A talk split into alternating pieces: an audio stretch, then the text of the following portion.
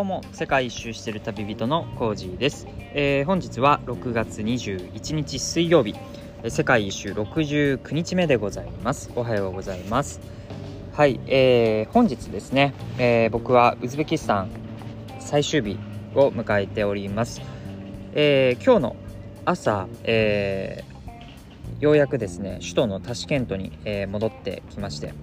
で今日の夜ですね。6月21日の、えー、夜、えー、まあ、実質、えー、日はね変わっているので22日になるんだけども、え飛行機でタシケントの空港から、えアゼルバイジャンのバクーという、え町へ飛行機で行きます。はい。で、まあ、バクーに着くのがね朝明け方の4時35分バクー着ということで、えまあそこでもうちょっとねちょっと日が出るのを待ってそこから、えー、まあ、行動していく宿に向かっていくと。いうような形で6カ国目アゼルバイジャンへと向かっていく、えー、形になります。うん、で、えー、まあ今日がですね実質、えー、ウズベキスタン最終日ということで、えー、今回ですねまあ20日間20日間、えー、旅をしましたウズベキスタン。あのやはり世界一周再開してから少しこうペースをねゆっくり旅をしようというのを一つのテーマにしてましたけどまあこの、えー、20日間4都市を巡りましてタシケントサマルカンドブハラヒバと4つの町を行ったんですけど、まあ、それぞれ、えー、メリハリをつけながら行って20日間というのはまあちょうど良かったのかなと思っております。かなりゆっくりめにしましたけどまあもうちょっといるってなると、まあ、もちろんね他にもね行きたい街あったんで他の街とかも行けばまあ1ヶ月ぐらいねいることは可能ではあったんですが、まあ、この4つの街っていうところでは、まあ、ちょうど良かったのかなと思います。うん、やっぱりねある程度刺激も必要ですし、えー、ずっと同じところに居続けてしまうと、まあ、それはあのー、またね別の意味で暮らしを体験するみたいなところではいいかもしれませんけど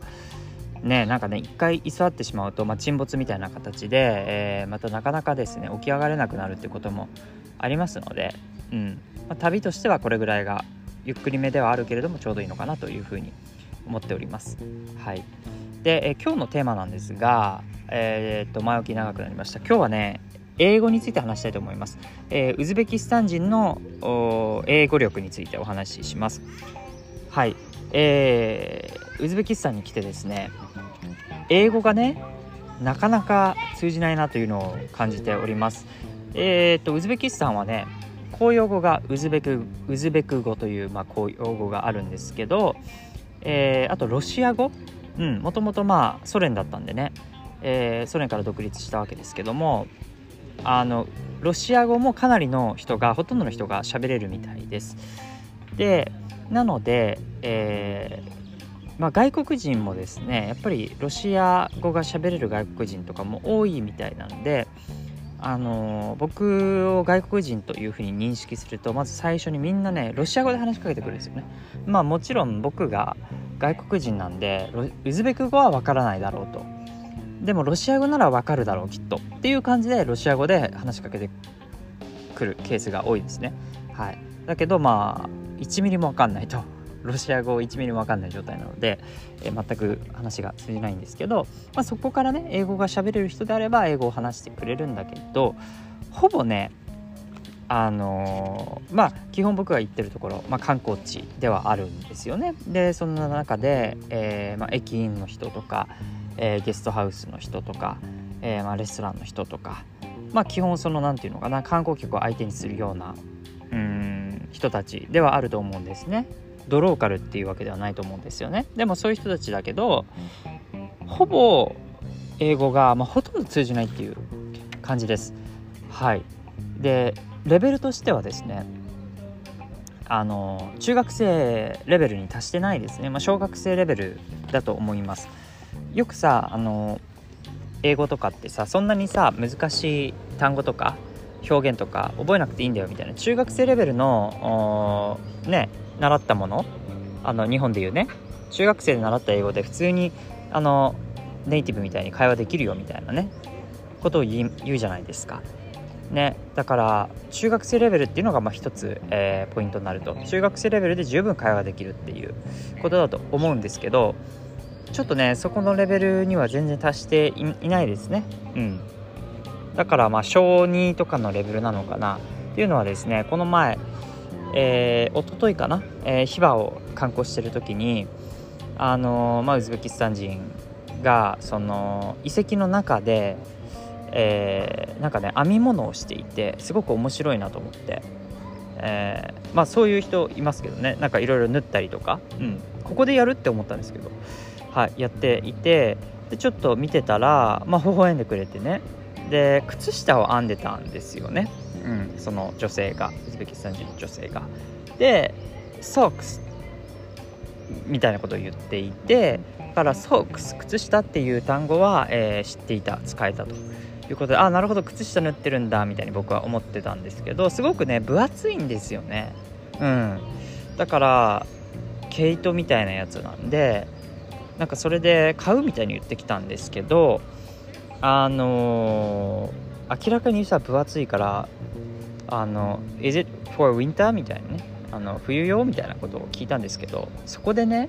あの完全にもうそのウズベキスタン人の女性の、えー、がねあの全く何言ってるか分かんないっていう感じだったんですよ。つまりねウィンターが分かんないですね冬。ウィンターが分からないのかと思いましたけどまあそうそれぐらいのレベルですね英語力的には。なのでほぼほぼ分かんないと。いうことで、まあ、 one、two とかね数字ぐらい分かったとしてもあのー、うん次の瞬間というか二言目三言目はもう分かんないっていうレベルなのでうんって感じです。もちろんあの個人差があって英語喋れる人もいますけどえ全体的にはほとんど喋れる人がかなり少ないなという印象を受けました。で別に今日の話って何のオチもないんですけどだから何っていうことはないんですよね。うん。まあなんかやっぱりさ世の中的にというか世界的に英語がねもう世界共通語みたいになっちゃっていますけど確かに英語喋れたらねすごく便利だしねやっぱり世界で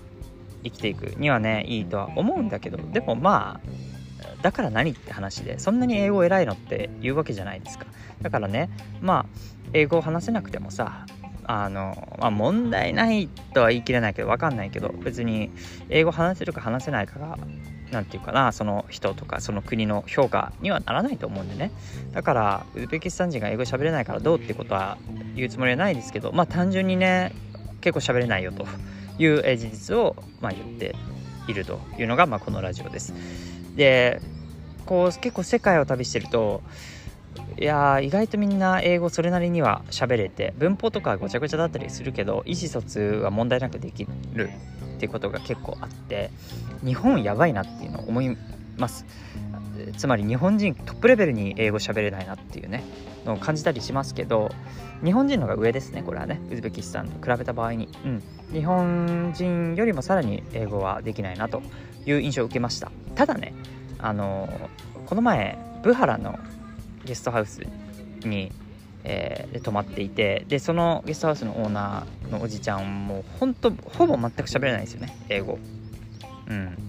こんな喋れないのかと思って。で本当に僕って本当性格悪いのは良くないと思うんですけどやっぱちょっと心の中でね、まあ、バカにしてたっていうか英語喋れないんだみたいに思ってたわけですよね。思ってたんだけど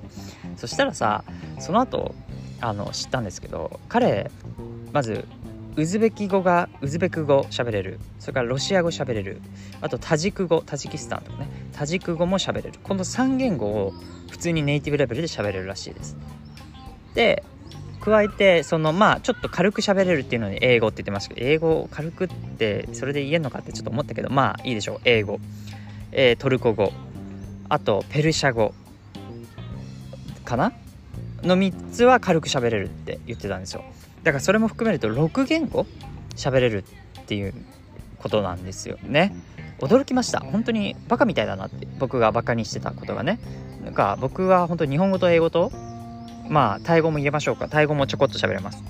でもその程度それ以外全く喋れない。うん。で英語喋れないのかとか言ってましたけどその彼3言語ネイティブレベルで6言語喋れるってね。いやだからそういうことですよ。本当に人を見た目でね判断しちゃいけないです。英語喋れないことが何だった何だ何ん？すいません。え英語喋れないことが何なんだっていう話ですよね。うん世界にはもっといろんな国があっていろんな言語があってはいたくさんの言語があって多軸語とかね知らなかったよね。だけどかなりあのマルチリンガルなわけですよ。そのおじちゃん、うんまあ、だから、うん、別にねあの何語が喋れないからどうとかってことはないんですけど、うん。まあ、でも、えー、ひとまずねウズベキスタンの、えー、基本的な、まあ、一般レベルというか言語英語レベルはまあそれぐらいでかなり低めなので、まあ、旅行に行った時はねちょっとね困るというか少し意思疎通が、えー、大変なことはあるのかなと思います。まあでも問題ないしね。今あの結局 Google 翻訳とかねそういう機能もありますし、うん、まああの最終的には全然問題ないと思いますけど、まあ、少し苦労するかなということは思いました。はい、でほぼねみんな本当にロシア語ができるんでもしね皆さんの中でこのラジオを聴いてくださる方の中でねロシア語できる方ちょっとなんか大学時代ロシア語少し習ってたんだよとかいう方はもうめちゃめちゃウズベキスタン旅行で大活躍ですロシア語。あのほぼみんなと会話ができるのでウズベク語ができなくてもね。はい。あのぜひウズベキスタンに来てみてはいかがでしょうか。そしてそれかね来る前に少しね、まあ、ウズベキ語をね僕はちょっと覚えようとしたんですけども。それより、まあ、それよりって言ったらあれだけどロシア語を覚えた方がいいかもしれませんね。ロシア語をちょこっと喋れると結構いいかもしれません。はい。ということで、えー、今日、まあ、ウズベキスタン最終日ということで無事ね飛行機乗ってはい6カ国目アゼルバイジャンに行きたいと思います。次のラジオはおそらくアゼルバイジャンからお届けすることになると思います。それでは今日もマイペンライ。